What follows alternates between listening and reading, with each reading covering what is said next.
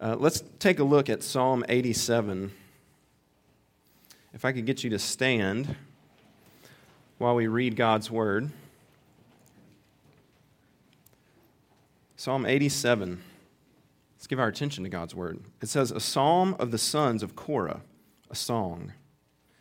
On the holy mount stands the city he founded. The Lord loves the gates of Zion more than all the dwelling places of Jacob. Glorious things of you are spoken, O city of God. Among those who know me, I mention Rahab and Babylon. Behold, Philistia and Tyre with Cush. This one was born there, they say. And of Zion it shall be said, This one and that one were born in her. For the Most High Himself will establish her. The Lord records as He registers the peoples. This one was born there. Singers and dancers alike say, All my springs are in you. This is the word of the Lord. You can be seated. And let me pray for us before we talk about it further this morning.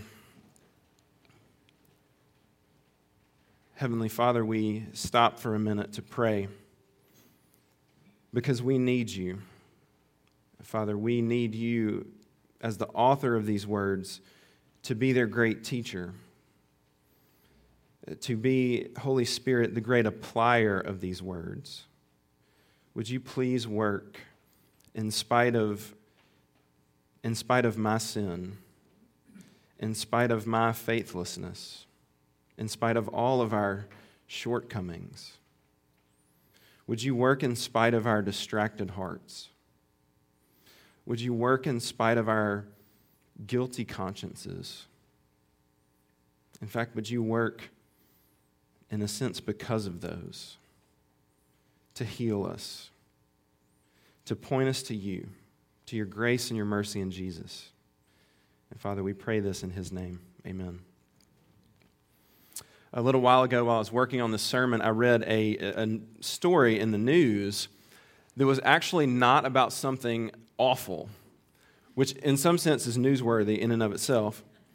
And it was about two high school students that, uh, that are best friends. Uh, they're in Arkansas. There's a guy named Brandon Qualls and a guy named Tanner Wilson. And Brandon uh, is in a wheelchair, and he's always had sort of the basic hand operated model so that you know, he has to propel himself. But he'd always wanted a, a nice electric one so that he wouldn't get so worn out throughout the course of his day at school. And of course, his best friend Tanner, being his best friend, knew that. And so, without Brandon having any idea, for two years, Tanner saved up every dime that he made in his part time job. And he surprised him by buying him an electric wheelchair. It was a beautiful story.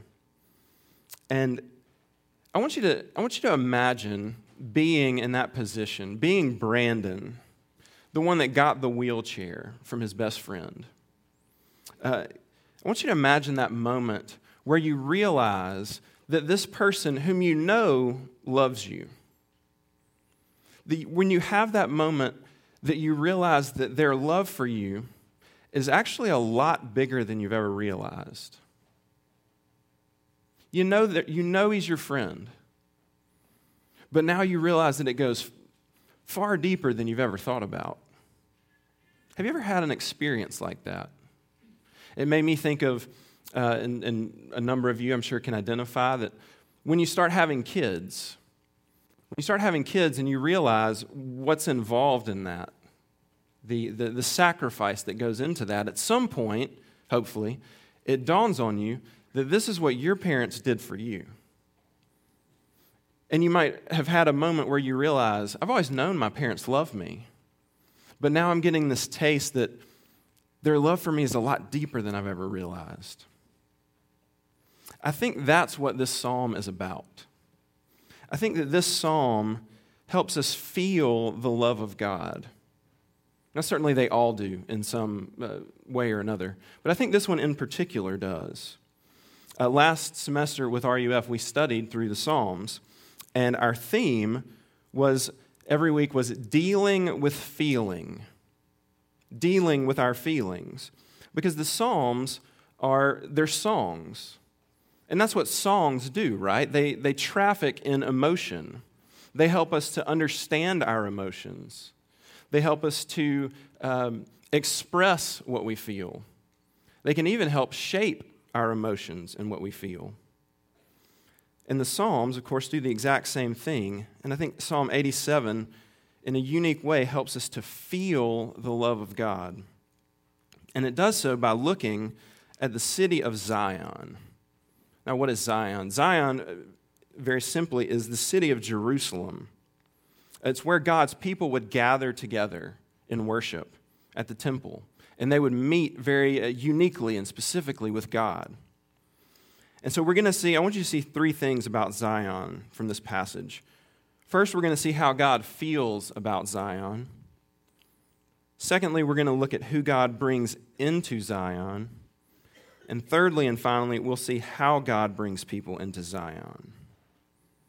All right, so first, how God feels about Zion. In Psalm 87, what we see, uh, very simply, uh, look at verse 2 says that the Lord loves the gates of Zion. The Lord loves the gates of Zion. He loves his people. He likes, he loves being with them more than anything else. All throughout the Bible, the way that the way the Bible talks about how God loves his people is really amazing. If you, if you sort of step back and take a look at it, the big themes. You get the picture of how uh, that God loves his people like a husband loves a wife. You get the, you get the picture of uh, God loves his people the way a parent loves a child. You get the picture of God loving his people, uh, that they are his tr- uh, prized treasure, his inheritance, what, what makes him feel rich. He really loves his people. I had a friend, this was years ago, uh, back in Oxford, Mississippi. He was sitting at a coffee shop, and he was, a, uh, he was the youth director at a church in town. And he's sitting there having his coffee, and this uh, older gentleman came up to him and he said, he said, Son, do you know Jesus Christ as your personal Lord and Savior? And he said, Yes, I, I do actually. And they uh, started to talk. And one of the first things that this guy said to him, he said, Then do you know that God has a picture of you in his wallet. And he just loves to walk around heaven and show it to people because he loves you. Now, look, I don't know that that's that God literally does that. but I think you get the idea, right? It might be a little cheesy, but I think the illustration serves. That God really does love his people. He has real affection for his people. He doesn't just tolerate them, he doesn't just let them be in his kingdom and, and serve out their time. He really does love his people. And now, look, especially if you grew up in church, that might tend to slide right, right past us, right? Be sort of the, uh, you know, can't believe I came to church to hear that God loves his people. Of course, I, I know that. But I think we got to take a second and think about what or who Zion really is. Because Zion or Jerusalem, Israel, however we want to talk about God's people, they are not a lovable people. In fact, their track record throughout the Old Testament is terrible. They're regularly worshiping other gods. God saves them and they worship other gods. He saves them and they worship other gods. They're regularly doubting him. 2 Kings 21 tells us about a king named Manasseh. He was king in Judah, where Jerusalem is for a while. And it says that he led his people so far astray from God that they were actually worse than all the other nations. They were sacrificing their children to a god named Molech. 2 Kings 21. It says, they, God says, they are worse than the other people. So the fact, the fact that God loves Zion can't be this sort of nice little churchy thing that we just sort of, you know, chalk up. And of course, we know that. It's an amazing fact. And what it does is it shows us that God, He loves His people, and it really is for free. It's really by grace that He loves His people. So, what does that mean for us? Well, from what we see in the New Testament, Zion is a picture of the church. It's a picture of his people here and now. And so, what we have to keep in mind is that that means that's actually a picture of us. If you're a believer, that God really, He really does truly love His people and have real affection for His people. But the only way that you and I are going to find that to be wonderful is if we realize the truth that we're not naturally lovable people. That you and I, and we're going to flesh this out a little bit more in a minute, but you and I don't come into this world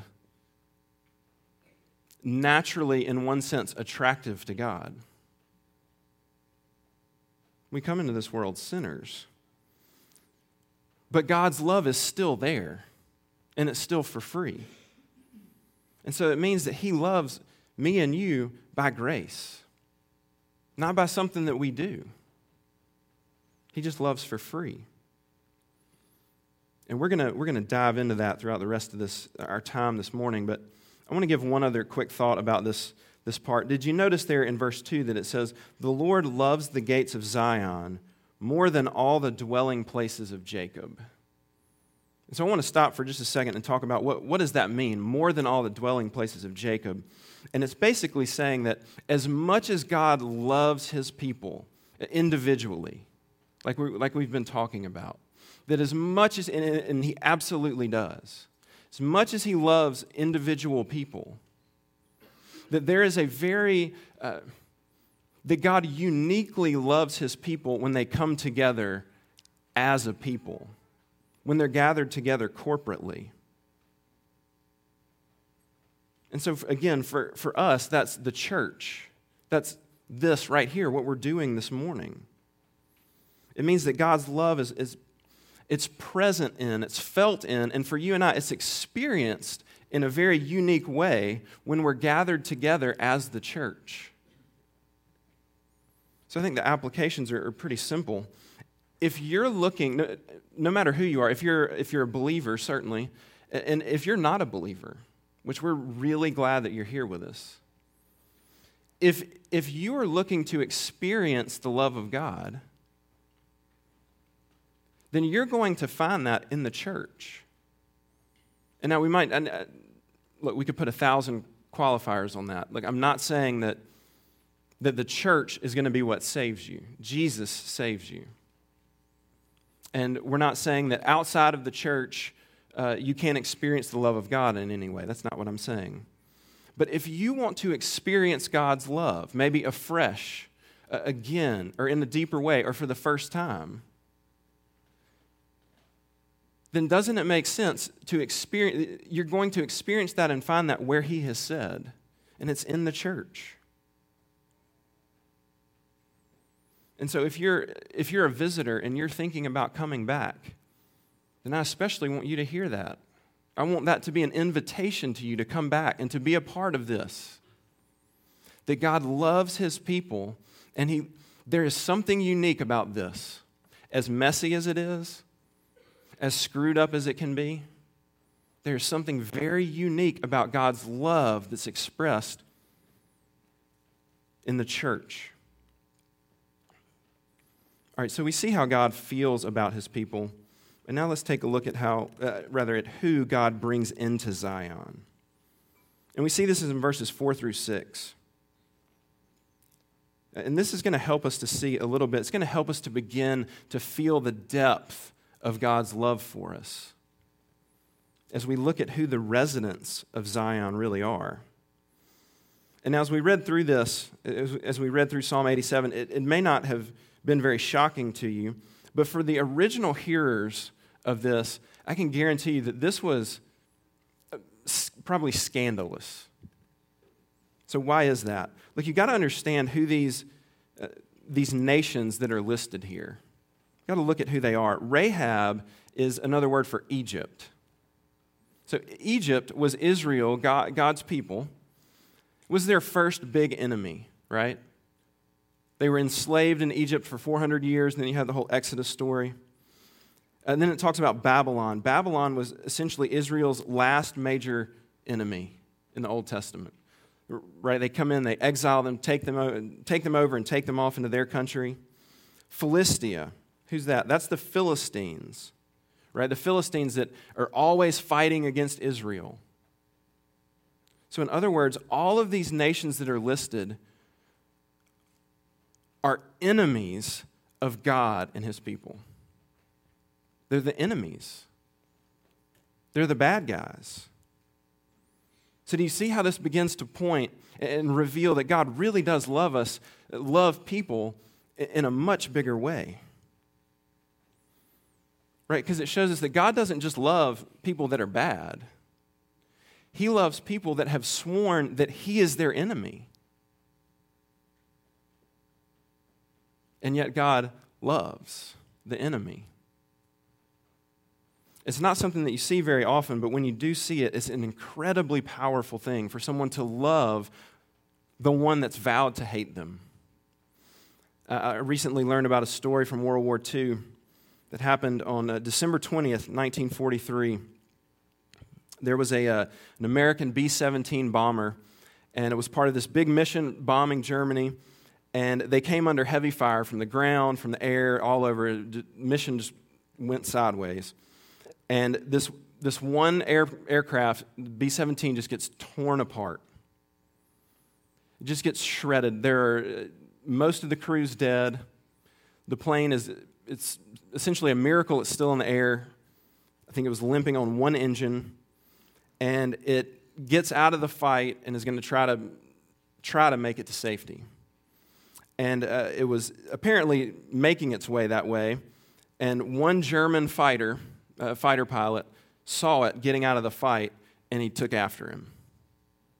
And he got behind him and he was just about to end him, which would have been really easy.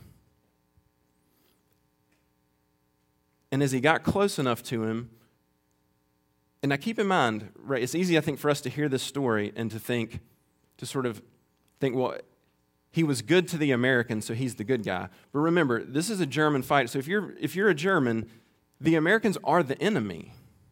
This is the guy that's showing up in your country, killing your people. So he gets behind this guy and he's about to take him out. And what he sees, he sees he can see dead people in the plane. He can, he can see that this thing should not be in the air. And he basically has pity on him. And so somehow he, he pulls up beside him and he basically somehow indicates to him, Stay with me and I'll get you out of here. And he leads him, essentially puts him on the right trajectory to get back to England, and they made it. And you can, you can actually go and uh, it's on YouTube, look it up, and you can see uh, interviews between these two pilots from when they met, year, uh, decades later. And it is, it's amazing. But it's this beautiful story because you don't see stuff like that very often. You don't see someone love their enemy. And it's amazing. And, and I hope that you see that that, as powerful as that story is, is actually just a taste of what we see in this passage about how God loves his enemies. He loves people and he, he brings people in that hate him.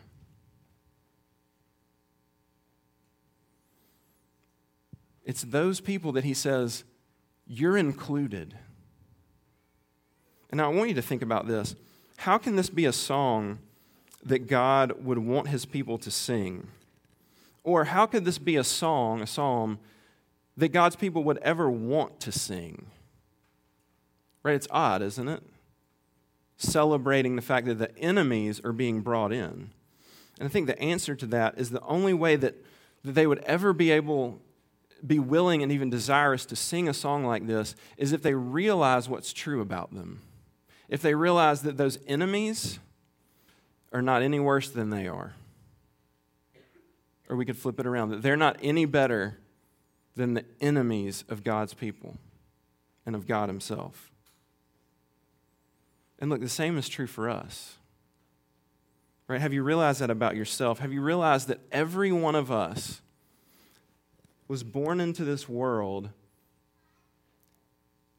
that we all default to thinking of God as our enemy?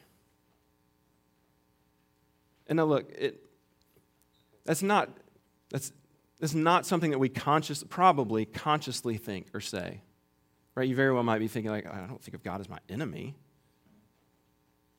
Right? It's, it's rarely a conscious, I hate you. But more often it looks like, right, God is the king of everything. And we essentially look at life and say, no, I want to be the king of everything. Or at least want to be the king of my life. And so I'm going to deal with my life. I'm going to deal with my money. I'm going to deal with my family. I'm going to deal with my sexuality. I'm going to deal with my eating and drinking. I'm going to deal with whatever the way I want to deal with it. And I don't care what you say. And that's, that's functionally to be an enemy of God. My former, one of my former campus ministers with RUF used to say that we all flip both middle fingers in God's face. That's who we are. It can look like us deciding that, that we're going to have what we have or be who we are by our own efforts and not by what God uh, does for us. But listen to couple of verses in Romans, Romans 5 8, uh, and then uh, 10 and following says, But God shows, but God shows his love for us in that while we were still sinners, Christ died for us. Verse 10 For if while we were enemies, we were reconciled to God by the death of his Son right? It's amazing to see the love of a friend for a friend, right? Brandon and Tanner and that story about the wheelchair. It was beautiful. But have you seen have you seen that God that God really does love you even though you have declared him to be your enemy? And look, the more that you do begin to, to see that, the more that that begins to really take root in your, in your heart, the more you begin to look around and see, I really, I really do reject God in so many ways, and yet He really does love me. The more that gets down into you, the more it's going to change how you and I look at our enemies, right? The more it's going to affect how we treat other people, especially, especially when we'll say those people. Whoever those people are, right? Because if God has had love and mercy on his enemies, which is us, then certainly that's going to change how we, how we treat the people that have, uh, that have offended us in some way. So, who is that for you? Who are those people? Who are the ones that you just, you just can't handle? Right? Uh, maybe it's, it might be the Democrats or the Republicans. Uh, it might be it might be non believers. It might be uh, people of a different denomination or people of a different theological persuasion. It might be the homosexual community. It might be rich people, or it might be poor people. Right? It might be people that root for a different sports team. It might be people that live on a different street. We could go on and on. But God brings in his enemies and actually loves them. And the more that we really believe that He's done that for us, the more we're going to begin to look at, at those people and begin to bring them in, right? All right, so we see who God brings in, which is enemies like us. So, thirdly and finally, I want to take a minute and look. I want to look at how God brings in people to Zion. And again, this is in verses 4 through 6 uh, right, the psalm helps us to feel the love of God even deeper and deeper because it shows us that not only does he love bad people, and not only does he love people that are his enemies, but the way in which he brings them in is amazing. Look at verses 4, 5, and 6. You see it repeated.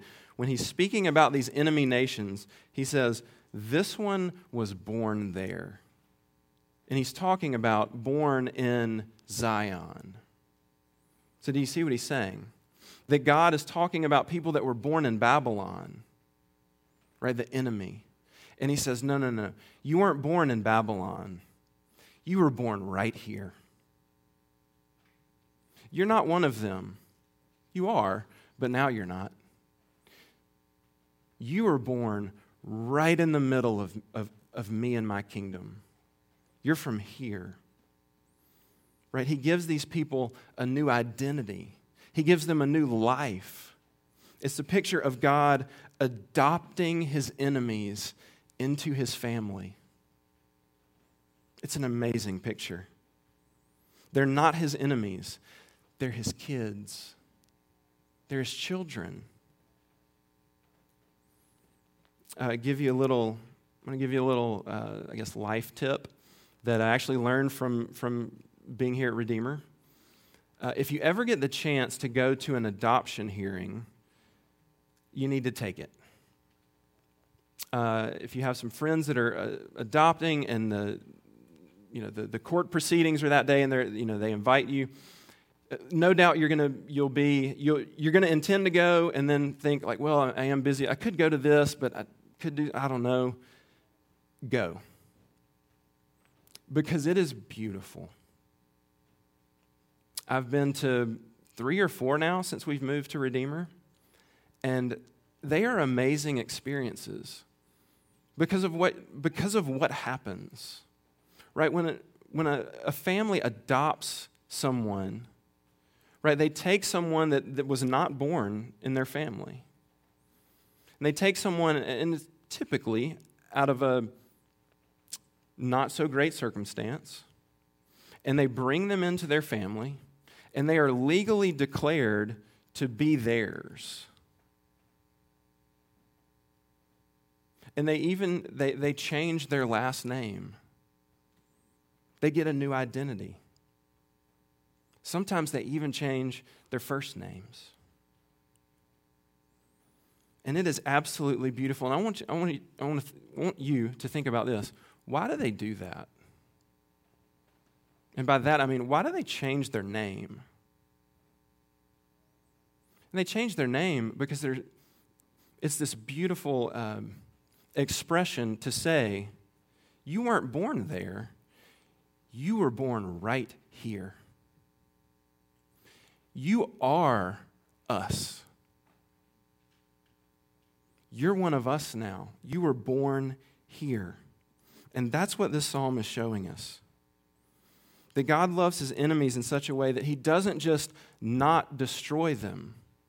Right? Think about our, our, our friend, was it Franz Stigler, the, the German fighter pilot. It was beautiful that he loved his enemy. He didn't, he didn't kill him, he sent him on his way. But he didn't adopt him into his family. Right? You get the picture that God says, I love my enemies, and I do it by saying, You are mine. Gives them a totally new life. It's what Jesus talks about in John 3 when he talks with Nicodemus. Jesus tells Nicodemus that if somebody's going to be a part of the kingdom of God, then they have to be born again. And the Greek is, is ambiguous if you remember studying that passage. Uh, it's either born again or born from above, and it seems to be that the answer to that is which is it? Yes, it's both, right? Jesus tells us about the possibility, about the reality of a new life that God gives us. It's a new birth, a new beginning, a new, a new reality, and it comes from above, it comes from Him that God invites his enemies, regardless of how big of an enemy you were, regardless of what you've done, regardless of how militant you were against him. And he gives you this whole new reality. And so let me just end with this with this. How does that happen? What's that new reality? John 3 14 and following says, And as Moses lifted up the serpent in the wilderness, so must the Son of Man be lifted up, that whoever believes in him may have eternal life. For God so loved the world that he gave his only Son. You see what that's saying? That, that God loved the world so much that he gave his Son. And he gave his Son to, to take our place. That Jesus was rejected on our behalf. So that you and I get to be accepted as the true child of God that Jesus was and is. So that you and I get to be in the family and not enemies anymore. And that's the good news. That's the great news. And that's what's offered to you this morning. And I pray that you take it, maybe for the first time. The good news of Jesus. Let me pray for us.